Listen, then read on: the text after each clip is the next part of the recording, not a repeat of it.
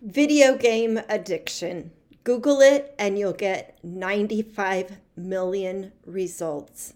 Now, as parents of boys, video games are on all of our minds. But is addiction a thing? Find out when we talk to our guest at On Boys. But first, these messages. I like cute clothes. I like having stylish outfits, and I hate shopping. Armoire makes getting dressed easier. Armoire is a clothing rental membership option. And Janet and I recently have both tried it out. And you guys, it is so much fun. You go to their website, you get to take a little quick style quiz, takes five minutes, and then you get presented a list of beautiful clothing, pictures, wonderful clothes that you can pick out and get delivered to your house for you to try and wear in the comfort of your own home without going out and determine what looks cute, put together outfits without investing a ton of money. Right now, our listeners can give Armoire a try and get up to 50% off your first month. That is up to $125 off. Just visit armoire.style slash onboys. That's armoire.style a R M O I R E dot style slash on boys to get 50% off your first month and never have to worry about what to wear again. Try Armoire today. Jen and I know that life is super busy for all of our listeners, and so we have connected with Cozi. Cozi is an app that is going to allow you to sync up your schedules for the entire family. So imagine everybody's soccer practice and music lessons and movie night is all in the same app. So everyone can keep track of everyone's schedules. Plus, Cozi also knows that meal planning can be a super stressful part of your week. So they have included within the app recipes and grocery lists for what you need. So you could stand in the middle of the grocery store, as I've done many times, and think, what am I going to have for dinner tonight? Open the Cozi app, and there are suggestions and lists for you right there. Plus, your kids can add what they need for their lunches. All of those things can be inside the Cozi app. So check it out. You can download it for free. Cozi, C O Z I. I wonder if you have subscribed to Jennifer's Building Boys Bulletin yet.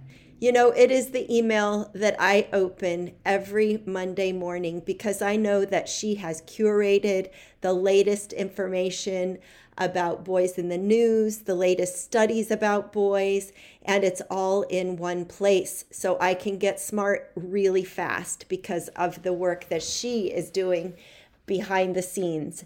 Building Boys Bulletin comes to you every week. It's a wealth of information. Go to buildingboys.net and click on the red subscription button. Also, have you visited my website? This is Janet boysalive.com.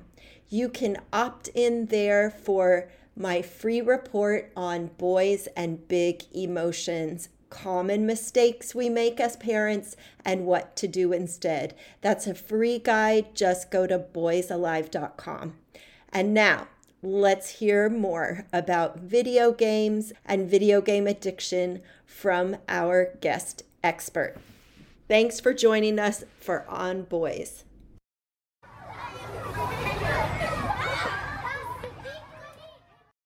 This is On Boys Parenting Podcast. We are your hosts, Jennifer L.W. Fink and Janet Allison. Video game addiction. When I Google that term, I get 95 million results. And the first one is for an addiction treatment center. You all know that I am a mom of boys, so you might wonder why I even need to bother to Google that term. I mean, the symptoms of video game addiction seem pretty obvious the kid who wants to do nothing but play video games, this obsessive desire to the exclusion of all else. And all of you also know that there are few topics that cause as much conflict between parents and children as what is it, Janet? Video games. Video games.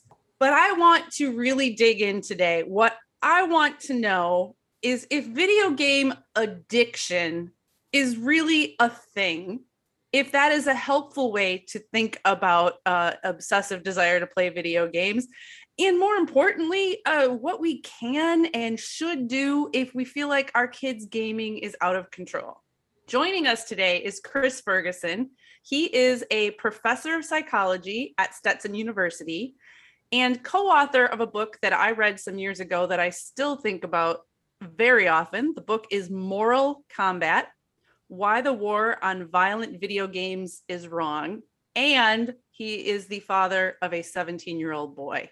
This is our people. Welcome, Chris. Well, thanks for having me on today. It's a real pleasure. All right, let's just dig right in. Is video game addiction a thing? Yeah, so, that's a big question.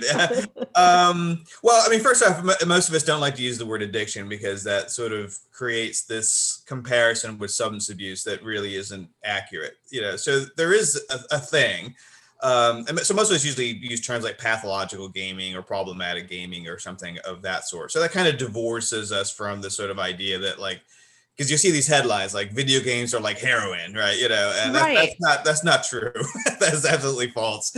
Uh, that's that's clear moral panic, uh, as as uh, we call it. You know, so Kai would say like if that were true, then like the heroin addicts are doing addiction wrong, you know, because games are way cheaper than, than heroin is. So uh, if you get your if you get the same effect for like Call of Duty, then you ought to just you know we ought to be giving people with opiate addictions like video games in order to transition them off. So obviously it's a very different uh, set of phenomenon, um, and we all I think we kind of know this, but but those headlines. But you know, you know what? Wait, I'm going to back you back you up yeah. a little bit. When you say we kind of know this, we in psychology research may kind of know this. I'm not really sure that a lot of parents, uh, you know, have really thought beyond this is driving me crazy. And you see a headline about video game addiction. And I know parents who are worried that video games has the same pull and draw as as drugs I, I think the message is popular with parents, but I think parents, I, I mean, I, I don't know, maybe I'm being optimistic here a little bit. I think most parents sort of still know it's not really true. We don't let our kids like hang out and say, well, I just wish my kid would cut down on heroin so that they could balance their heroin with their school use, you know, or something. Yeah, that's that true. Sort, that's true. Know? So I think we, you know, the message is popular because people want to demonize something they don't like but mm-hmm. if you mm-hmm. really think a little bit more carefully, it's not like, well, I just wish my kid would use heroin on the weekends and not on the, during the week or uh, or that sort of stuff. We, we, we know that there's a clear difference between these things, uh, even if we don't want to admit it. Uh, and it's true. Like in most cases, we don't buy our kids a syringe yeah they will recreationally use heroin right like we do buy our kids gaming systems because we do see there's some value in it there's some fun right. in it there's some yeah. there's some harmlessness in it or we wouldn't do it at all Right. Yeah. It's not like, you know, I really wish my kid wouldn't use heroin, but okay, I'll get them some heroin for Christmas uh, because it's the holidays or something of that right. sort. You know? So, so there, there's clear, there's clearly some sort of difference there. And, you know, but on the other hand, we would recognize that, you know, there are people, both adults and kids who do overdo it with technology and not just games, but you know, for a lot of attention on smartphones and other screens right now as well. Um, but then it becomes this kind of question of, well, is is it really the technology that's the problem, you know, or is it something else that is is going around? Because we know people overdo a lot of things you know, so people, some people overdo shopping, some people overdo sex, some people overdo food, uh, some people overdo work. Uh, exercise can be overdone. Exercise, yeah. I mean, you know, some people overdo cats. You can Google cat hoarder, and you'll see people who've been arrested because of the number of poorly cared for cats they have in there, and they keep doing it. So yes, that's clearly an addiction too. Um, you know, to use that colloquial term once again. Right. Uh, but uh, but most of these things aren't diagnosable, uh, or, or at least you know there's no like cat addiction, and like the, the DSM or the WHO's you know compendium of diseases and stuff. So the question becomes, why are we so interested in video games and other forms of technology, and why don't we care that much about the work addicts and the exercise addicts and and and these other individuals? And is it really the technology that is the sort of culprit? uh, which is what a lot of people want to believe. So when people are like, are like, yes, it's like heroin. That's what, what people are really saying is they want to think that it's the video games that's the culprit that is really sort of the originating cause of the problems that the, uh, individual. Again, we tend to focus on kids. So in this case, the kids uh, are experiencing. When in fact it may be more of a symptom, you know. So I think that again, there's not really disagreement that they're are some individuals who overdo technology. But the, uh, one of the big questions we have in the field, and there's disagreement, you know, so not all scholars agree on this, is whether the technology is sort of the root or at least one root cause of these problems. I think most people would, would agree that it's sort of complicated. It's not the only cause, but is it mm-hmm. one root cause of, of the problem? Or is it merely a symptom of other problems that are going on? So, in other words, do you have a depressed child who is turning to video games as a kind of self-medicating, you know, sort of thing. We might say, well, maybe that's not the best way of dealing with the depression. That may be true, but really the problem is the depression. That's what originated, and then you know, taking the games away wouldn't actually fix the the depression. In fact, you may be taking away a coping mechanism from the kid mm. that they are using in order to you know try to alleviate uh, their negative mood. So there may be some you know danger a little bit in addressing the problem in, in in in the wrong way. So I think most people would not say like if your kid is experiencing their grades slipping or isn't sleeping or something of that sort because they're on technology continuously. Yeah, that's a problem, but you may also need to be aware that that's probably a part of a larger constellation of problems that that child uh, is experiencing. And the worst message for parents is that that that constellation may include you. that, oh. that parents may be part of the problem in a lot of these uh, situations. Um, which is why people like the the heroin headlines is, is, it also tends to absolve parents or other social structures entirely uh, from any kind of originating you know element of the problem that the child may be experiencing it's a I, lot easier to think let's get rid of the games let's get rid of the playstation yeah. no xbox i'm taking your phone away at this time and all will be well it'd be a miracle my child yeah. will go back to how they were when they were four uh, obedient uh, and respectful i don't know any, any four-year-olds actually i'm like i did not have a four-year-old that way but Who is that? maybe you did so I really appreciate that you're bringing this around to what are the other factors going on in a yeah. boy's development. And there's also in a boy's development, there are times when they are, and also a boy's temperament. You know, he might be more outward, outgoing, and active and out there, and then he might not be. And there's also a stage of development around age 13, 12, 13, when boys get really heavy and they're just like, ugh, and mm. they don't want to be out doing and they don't want to be engaged with family and they're much more social with friends if they're social at all because some boys are not. And so i appreciate what you're saying of like video games can be the refuge for these boys that are struggling with their changing bodies and their changing social strata and that that is a place that they can find comfort and we think oh well they're being social with their friends but what we ultimately know is we do need to get them out of their bedrooms yeah. and we do need to get them out of the house and then you know I, I'll just throw in here we've had a pandemic so that's changed everything as well i think it's good to just kind of realign of what's what is normal development and normal social development and then how video games enter in and become a crutch. Also entertainment as well. What could be a challenge? I mean you know and of course i'm, I'm the uh, parent of a teenage son myself. So you know th- that's a common experience for parents is that you have 12 years of one child and then uh, suddenly you end up with a different child.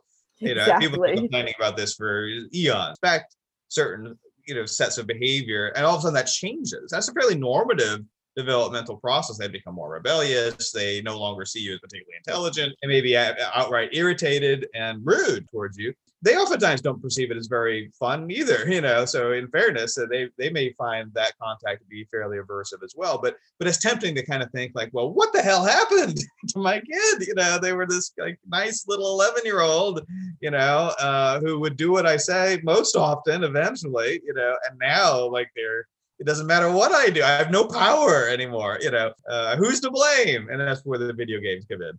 It, it, can be a problem of attribution, really, is, is kind of what I hear you saying, because often our boys' interest in video games kind of ramps up around that age. You know, mm-hmm. for one, they've got the hand eye coordination, their friends are doing it. And so video game play becomes uh, more intense and more common around 11, 12, 13 than, say, mm-hmm. at four, as we mentioned. So it's easy to attribute those changes. Well, he's rude. He never talked to me like this before. Some of it is is development that may have happened anyway. And janet referring to your earlier point about the pandemic i i worry a little bit about that too. I see people referencing these changes that have happened in their kids and blaming it on the pandemic. Mm-hmm. and certainly the pandemic hasn't helped so many things. We all know that. But your kids were going to grow anyway your yes. kids were going to go through tough times anyway mm-hmm. and so some of it's age some of it's growing and sure some of it's pandemic and maybe some is technology. Yeah, it's, it's a complicated mixture. So one of the things that's sort of interesting in one of the studies we had done, and this is where I say, like, you know, it's parents kind of want to shift the blame as much as possible. And I'm not trying to like blame parents for like everything either.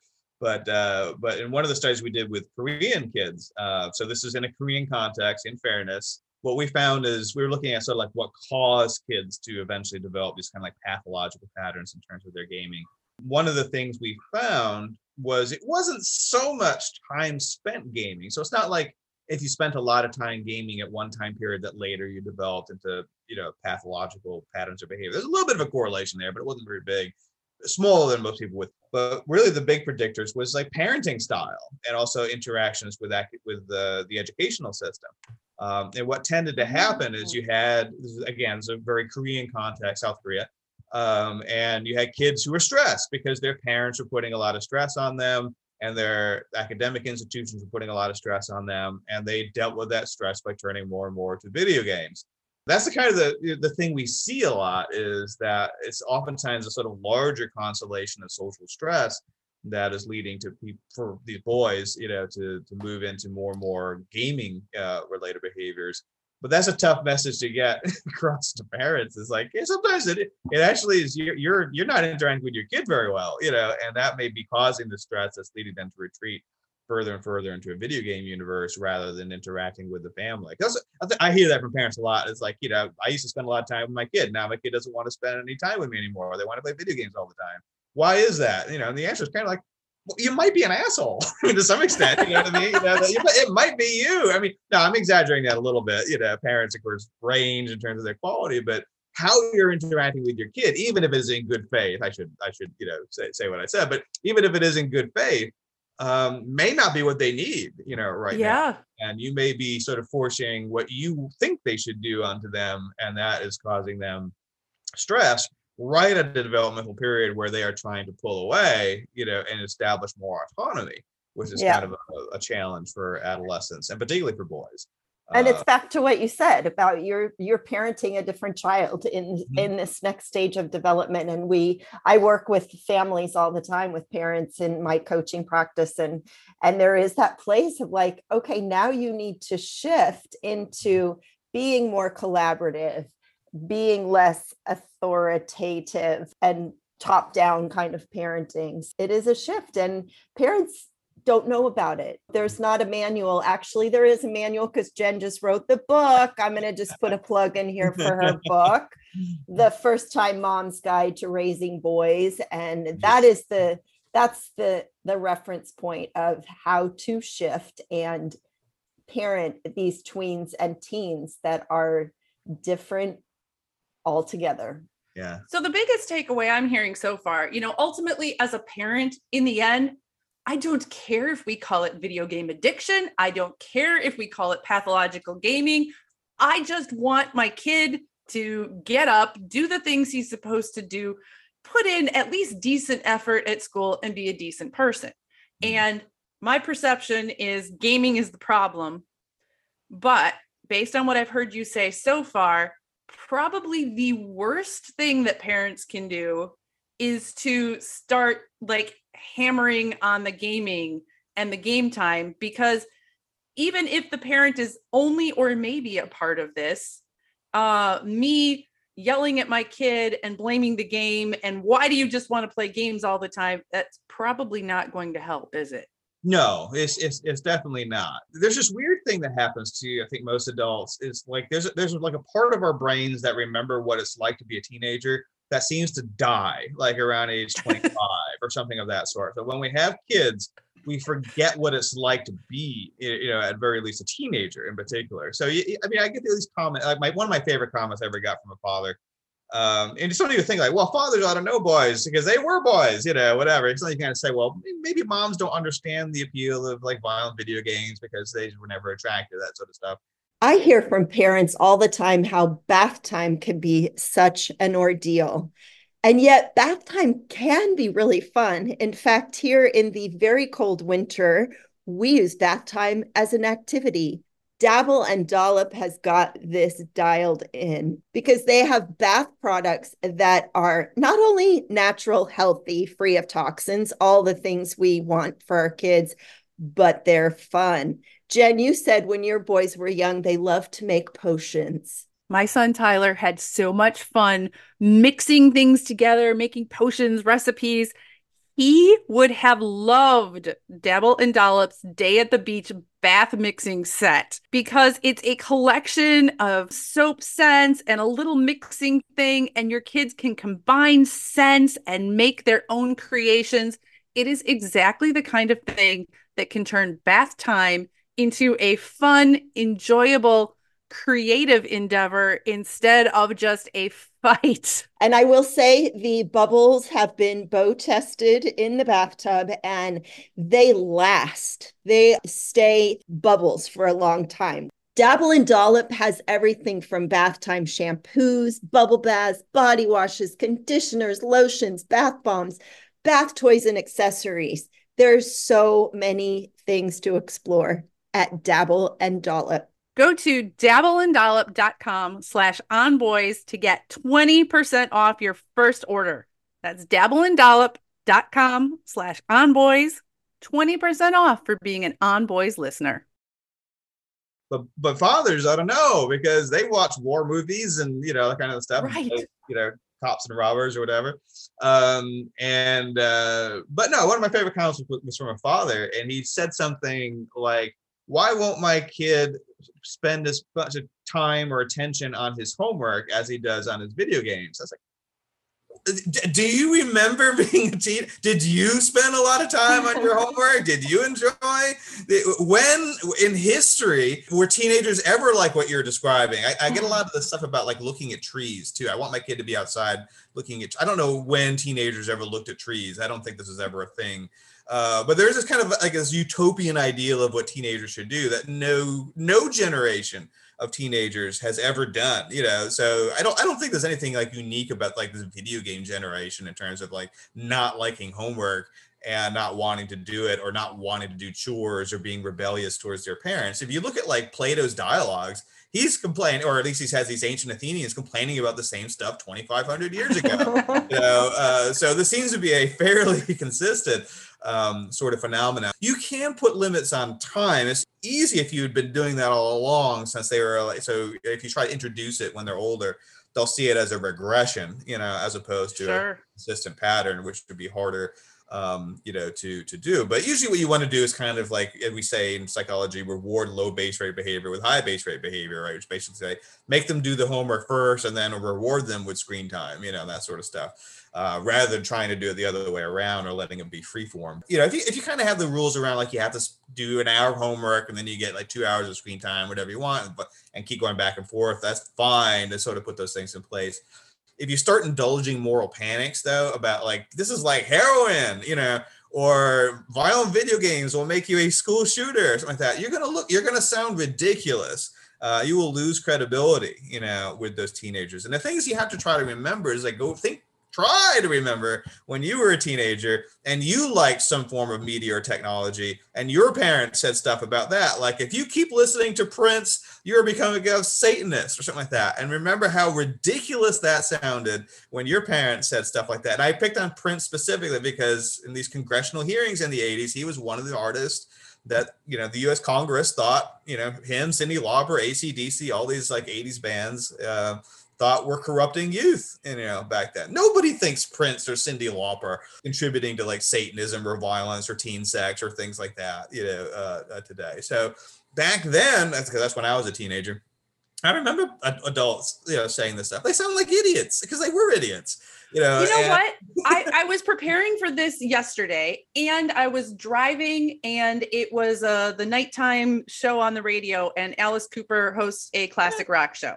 Mm-hmm. And anybody who, you know, grew up in the 70s or 80s, you may know Alice Cooper as like, he scared me when I was a kid. Mm-hmm. Like he was he was freaky and like death and guillotines and bloody babies and like not the kind of thing that most parents would say i am so glad that my child is listening to alice cooper not mm-hmm. that kind of thing at all but he was reading a letter from a listener who said hey your album uh nightmare or something i'm not a huge alice cooper fan probably welcome to my nightmare welcome to my nightmare that yeah. was it I was in a terrible situation. I was a teenager. My mother was so abusive. I was literally planning to murder her.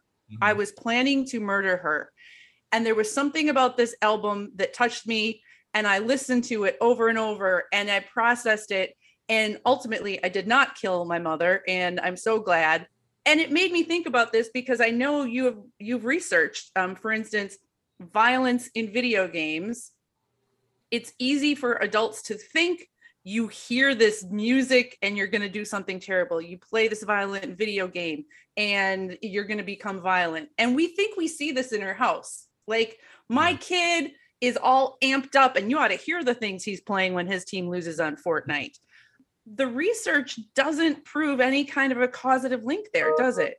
That's yeah, that's absolutely correct. I mean, you know, of course, it's kind of. I mean, I, I like your example of Alice Cooper because I like I like some of his music. But that guy sang about necrophilia. I mean, of course, all big joke. You know, it's all. He also went on the Muppets, which is sort of weird uh, as a combination. But uh, but he sang about all these like crazy you know things. He still guillotines himself on stage and, and all kinds of other stuff. I saw him a few years ago. Uh, he's uh, he's fantastic. But then they see him today. He's like golfs with those like checkered white and green pants and stuff. It's like he's, he's like 107 years old. You know, it's like you know nobody thinks that he's like you know the the the you know porthole to you know hell or anything uh, today. Of course, the average age of his audience is like 94 so, uh, but that sort of points out like this generational nature of, of this stuff is that, you know, it's, it's, it's something that old people worry about. And I'm, I'm increasingly becoming an old people too. You know, we tend to worry about whatever the new technology and new media is. And that creates this audience for an, a moral panic, which newspapers and politicians and even scholars to some extent cater to and then their audience dies. You know that that basically you know the people that worried about Prince and Cyndi Lauper and Alice Cooper and ACDC are dead. You know, so now it's people that grew up with that that are now in power. Now we worry about smartphones and video games. To go back to your question, there, there's there's no evidence to suggest that you know playing Call of Duty or you know Grand Theft Auto, even as a pre-17 adolescent male, is associated with any form of violence. Now it doesn't mean that you know we all need to run out and get Grand Theft Auto 5 for our kids you know it's got you know content in there that's you know intended for adults to be sure but um, but you can you can make that decision on moral grounds that you just you just don't feel comfortable there's nothing wrong with making that decision but it's not going to turn your kid into like a rapist or or mass killer or something of that sort there's just no evidence to, to suggest that so that's along the lines of violence. Let's talk about how women are represented in mm-hmm. video games and how that may influence how our boys think about girls and women. Yeah, same thing. Basically, there's not any evidence to suggest as much impact on um, uh, playing what we call sexualized games, you know, mm-hmm. um, on male attitudes towards women, or for that matter, female attitudes uh, towards women, or body image, or, or things like that. Games have gotten much better in general too. Of the, I mean, you can still find your Grand Theft Auto fives and stuff, but a lot of games it, it became a real cultural thing to try to shift into having more positive representations of women uh, or female characters of all sorts um, in in video games. So you, you can see like from 10 years ago, there's been a pretty big uh, shift in in terms of having at least a wider range uh, of representations. But you know, of course, historically, you know, games this this is all blamed on Nintendo for the most part, by the way, uh, who are not known for particularly sexualizing games, but you know, games going way back to the early '90s with the NES were marketed mainly towards boys. You know, mm-hmm. so they were they were you know they were a toy they were considered a toy at the time. Nobody thinks of them as a toy now, but they were considered a toy. And they had to decide: do you market it on the boy side of the toy store or the girl side yeah. of the toy store? You know, so they decided to go with the boy side. That meant it market and market all these games towards boys. And of course, what adolescent boys want more than anything is naked women. It's just they were catering to, to that audience, you know, basically. And so they had a lot of highly sexualized female representations because that's what particularly adolescent boys like, you know, um, mm-hmm. a lot of games. Uh, eventually, more and more girls and women started playing, so the audience kind of broadened out. Games got more sophisticated. You know, there was this kind of advocacy push towards you know increasing things. Um, but uh, but yeah, if you look at studies of like you know whether they're correlational or experimental, we've done one experimental study at Stetson with women. Uh, and we're doing one right now with with men and and generally you find is that same thing is, is that our attitudes don't seem to be shaped very much by fictional media um, at, at very least, or our behaviors don't seem to be. There's something about knowing that the thing is fictional, even as even as kids, um, that seems to limit its impact on how we perceive the quote unquote real world, you know, uh, around us. And that's something that's different from like news media or maybe even social media, which you know sometimes seems true-ish, um, you know, if you will. Mm-hmm. Mm-hmm. So what I hear you saying is that as a parent, what is going on in uh, the real world uh, the the non-digital world and i don't even like making that distinction anymore because the digital world is part of a real world but the human interactions that i am having with my child and the other interactions that my child are having with other humans friends uh, family members people at school that all matters more yeah. than what is in the game what games he's playing mm-hmm. and if I want to foster good outcomes, I would probably be better off putting my energy towards those interactions with my kid than worrying too much about the gaming. Absolutely. I mean, even even perhaps the more nihilistic version of this is to say that the biggest chunk of a child's behavior is genetic, which means that the biggest contribution you could have made was choosing a partner uh, who had good genes. in essence, uh, I'm banging my head uh, against and, the microphone you know, having, now, as as our I'm sure many of our listeners who are going, "Oh, I should have thought that through a little bit more." Not much we can do about that, you know, at this point, for the most part. Uh, hopefully, we chose well. I know, I'm in. Uh, you know, I've, I've been happily married for almost 20 years at this point, so I chose well. So, yeah. uh, Yay for but, you! yeah. Um, actually, you'd be surprised how like little impact parenting in general has on child development. And what, so, what you what you want to do as parents is set up a generally warm, loving place where kids feel safe. That's kind of like the big thing you can do as parents. What uh, other than that, whatever you do, it doesn't really matter. You can be a tiger mom, you can be a free range mom, whatever. I don't know. There's probably like dozens of these versions of of like you know uh, best-selling books that try to sell you on. You can pick one. It doesn't matter. You know, like sure. just just don't abuse your kid. Don't neglect them. Make sure they feel loved. Feed them you know, simple stuff for the most part. Um, other than that, you know, most of the others, even like stuff like this contra, like spanking doesn't really seem to have much impact. Whether you do, you don't, you know, these are all largely, you know, non relevant factors uh, to child's development. What, but what happens is, you know, you have this, you have the chance for 12 years to set, a, set up this generally safe, warm, loving environment that will help the will allow the child to grow maximally and that goes for about 12 years and then you lose almost all influence whatsoever at about the time puberty kicks in uh, in which case peers become somewhat uh, more influential uh, at that point. So kids will tend to shift their sort of source of reference or safety even from parents. Uh, now you still want to have that safe environment, but you know now now they're more interested in what their peers are doing, and you know it's kind of a period of maximum conformity um, if you will, as they they try to fit in and develop their social identities within their uh, within their peer group, uh, and that lasts through early early to mid twenties, and then you just become old people, you know. And, your brain starts to fall apart, and you know who knows what the hell you're going to do from one day to another. So, Chris, I think your next book needs to be just like you know simplifying parenting because you just kind of pretty much laid it out pretty simply and basically there.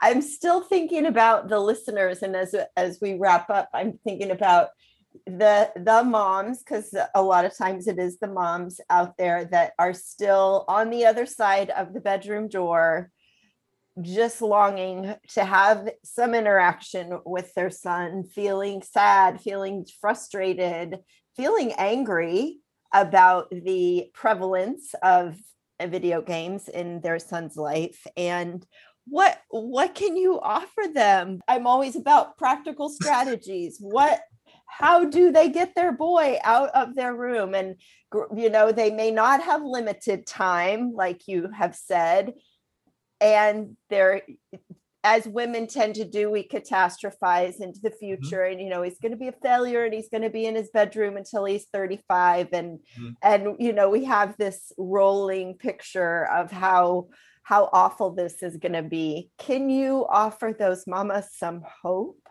Yes and no. So uh, in okay. the, long term, yes. In the short term, no. so if if its mom's goal is to like get the kid out of the bedroom and like go hand in hand, you know, at the zoo looking at all the critters, that's not going to happen. Uh, in fact, it's developmentally not appropriate.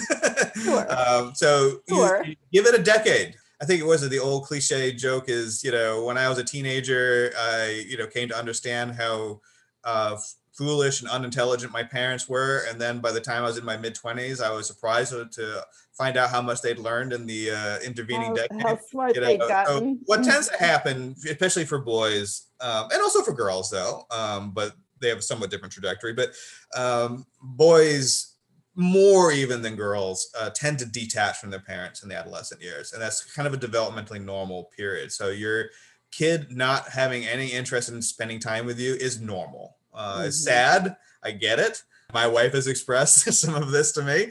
Uh, so it's common, it's universal. Um, it is developmentally appropriate for your teenage son to not want to spend time with you.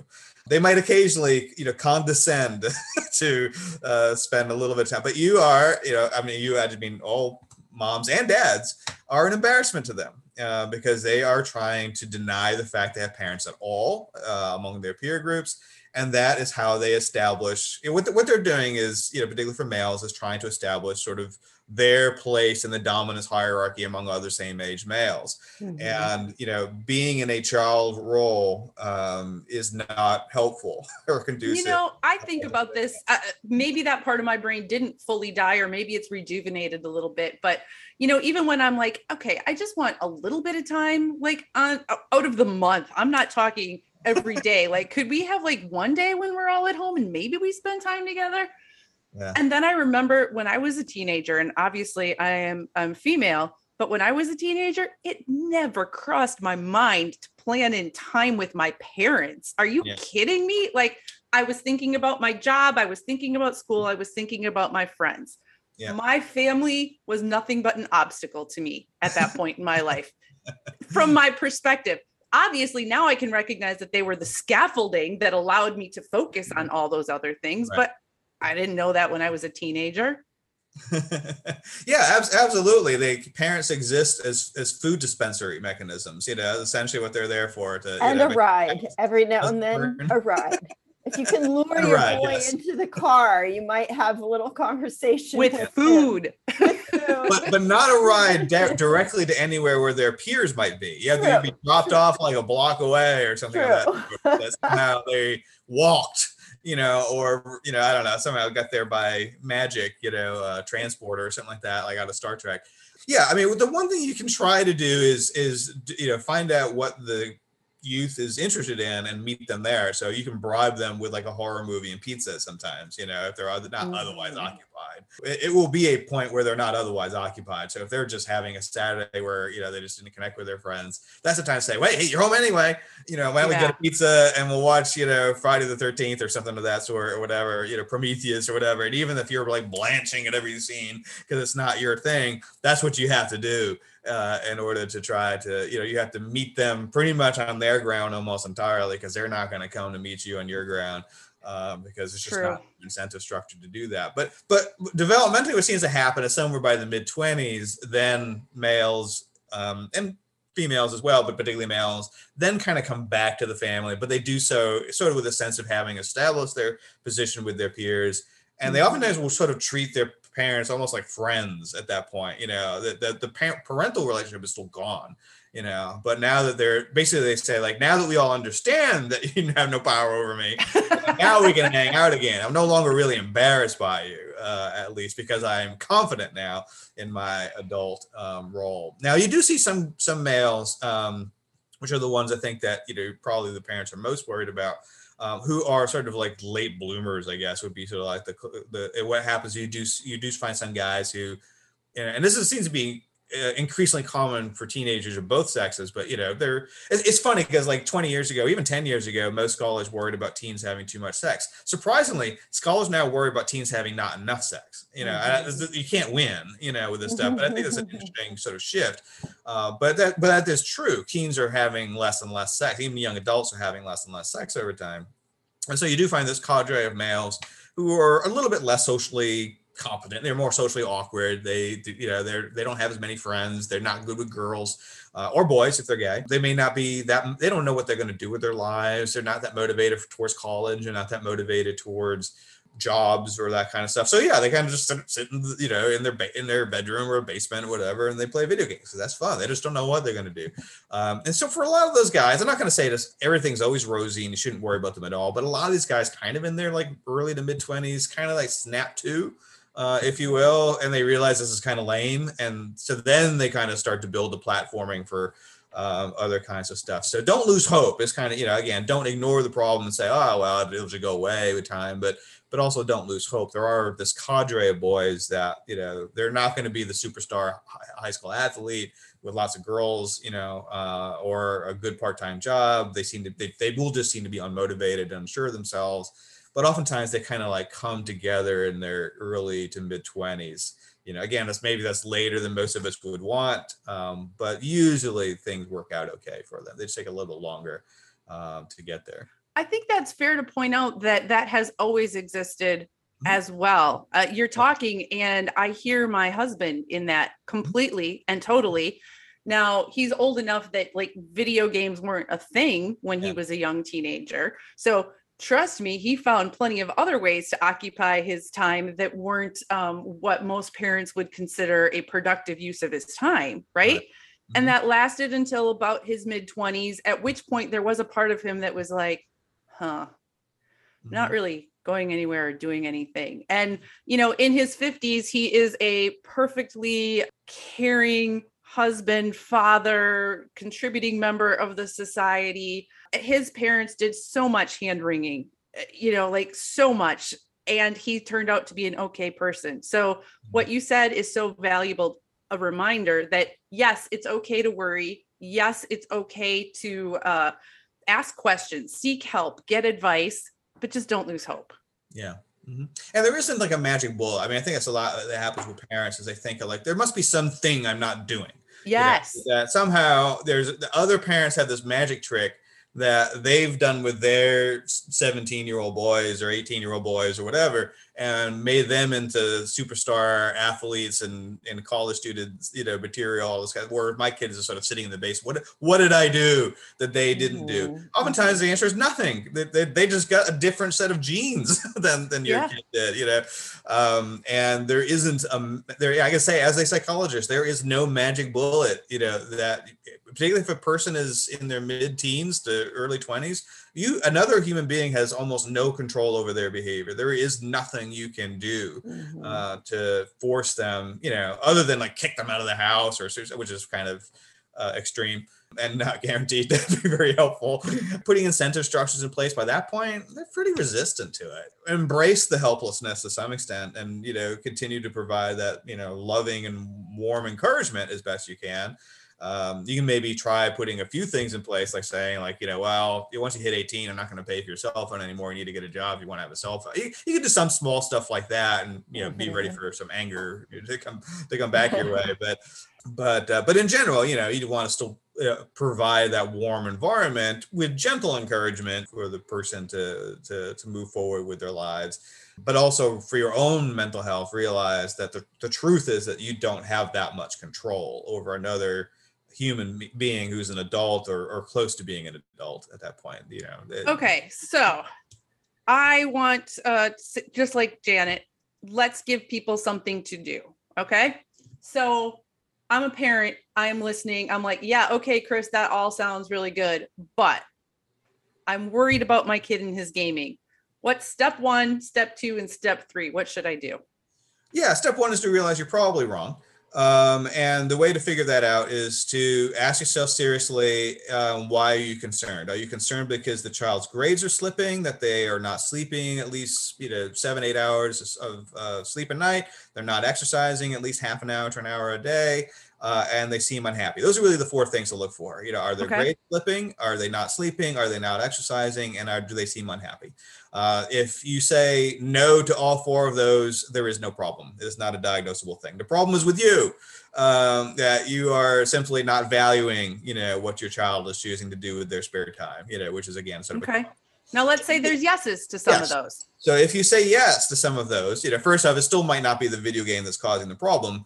Uh, they may have insomnia because they're stressed at school, and so while they're awake anyway, so they might as well play the video game, you know, that kind of stuff. So realize it still might not be the technology that's the root cause, but you shouldn't ignore it. So this is where you know sometimes technology overuse can be a red flag, you know, or a symptom of something that's going on. So what I've I've seen clinically is really like 90% of families fit into one situation, which is that, and, and it does tend to be boys, but it's not always. Sometimes it's girls too. Uh, but a child is playing more, you know, video games than they should, and they're now they are neglecting. Usually it's homework. They're neglecting their homework. Mm-hmm worry about. Sometimes the parents are concerned about chores not getting done too. Um, I don't hear as much about the sleep or, or friends or happiness. It's usually the homework or the, uh, occasionally I do, but it's, it's mostly the homework or chores. Um, in which case you could do that, what I was referring to before, the sort of rewarding low base okay. rate behaviors with high base rate behaviors. So basically say, you know, come and talk to the uh, child or get a therapist involved. Um, and sometimes kids will, you know, when they're in a more neutral environment, they'll acknowledge something's a bigger problem than they would to just their parents. Um, and you might just say, work out, well, how about we do this? We do like an hour or you might work with a kid. Like how long can you concentrate, you know, at, at, a given time period, you know, 20 minutes. Okay. So you do 20 minutes of homework and then do a half an hour of video games and then set a timer, you know, mm-hmm, and mm-hmm. do 20 minutes of homework and then half an hour of video games. You just keep that pattern going until the homework is done. You know, it depends on what any particular child. I say that because I kind of have ADD issues, as you probably can tell from the way I talk. But um, you know, so different kids are going to be able to concentrate for different lengths of time. So you just got to figure out what works in terms of rewards, you know, re- rewarding the behavior kid. you want them to do with the behavior they want to do and just keep mm-hmm. that pattern uh, working mm-hmm. for you. That clears up about 90% of cases, I would say. The other 10% are going to need, you know, there's really something bigger going on. You know, they may be depressed, they may be anxious, they may be autism spectrum disordered individuals. So there's a bigger mental health issue that's happening uh, in which case, you know, th- then I would definitely, even in the 90%, you, you might want to seek, you know, professional help, but okay. definitely in that last 10%, if that's not working, um, then to seek, and what we usually would say is to look for a, a psychologist or psychiatrist who specializes in teens not one of these clinics that you googled because they get the first hit uh, some of these places will charge you $30000 a month for like inpatient treatment uh, that has no evidence that it works um, you know, so there's a lot of caveat emptor, you know, in that in that facility. And so if you have insurance, you know, friends, you are going to get perfectly good treatment. You might have to shop around a little bit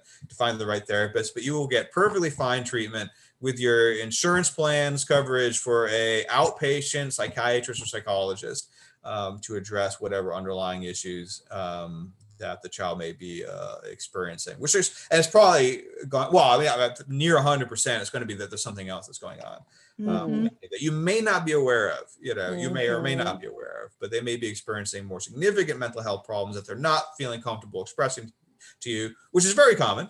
Um, doesn't mean you did anything wrong. They're teenagers.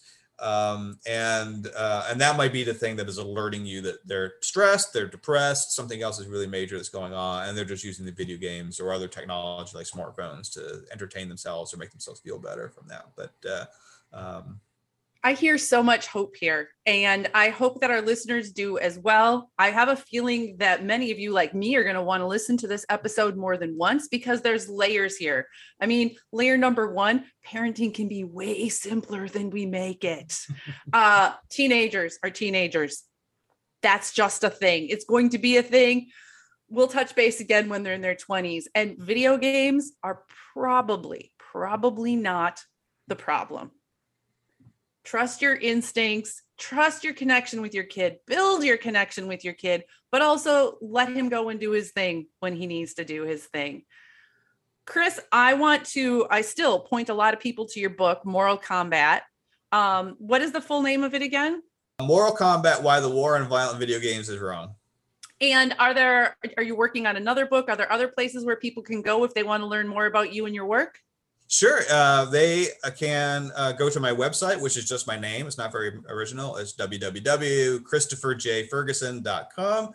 Um, I have also recently written another book, uh, "How Madness Shaped History," which is kind of what it just what it says on the box, ah. essentially, uh, intersectional psychology and and uh, and history, focusing on all the negative stuff, of course, all the you know sort of really crazy people in history, and uh, and I'm working on one now, the psycho- basically psychology of catastrophe and and how like when bad things happen, how human psychology tends to make them worse uh, basically. So I have, I, as you can see, I kind of have a negative bent. I yeah, you're a perky guy, aren't you? dark side, the dark side, Chris.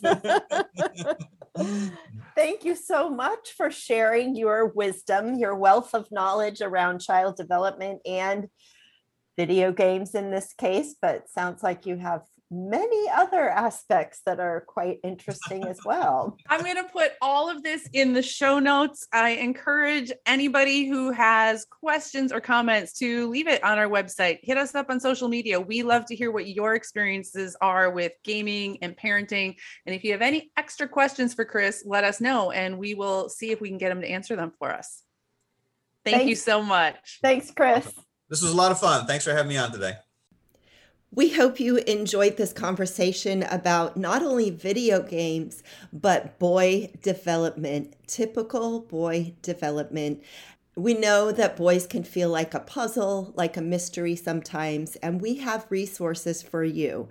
Go to my website, boysalive.com, and opt in for my free guide, Boys and Big Emotions common mistakes parents make and what to do instead. And you also want to go to Jen's website, buildingboys.net, and subscribe to her Building Boys Bulletin. It is a wealth of resources, articles that she has curated. It's a quick way to really see what our boys are up against and how we can support them to be their best. Thanks for being an On Boys listener. If you liked this podcast, tell a friend. Thank you.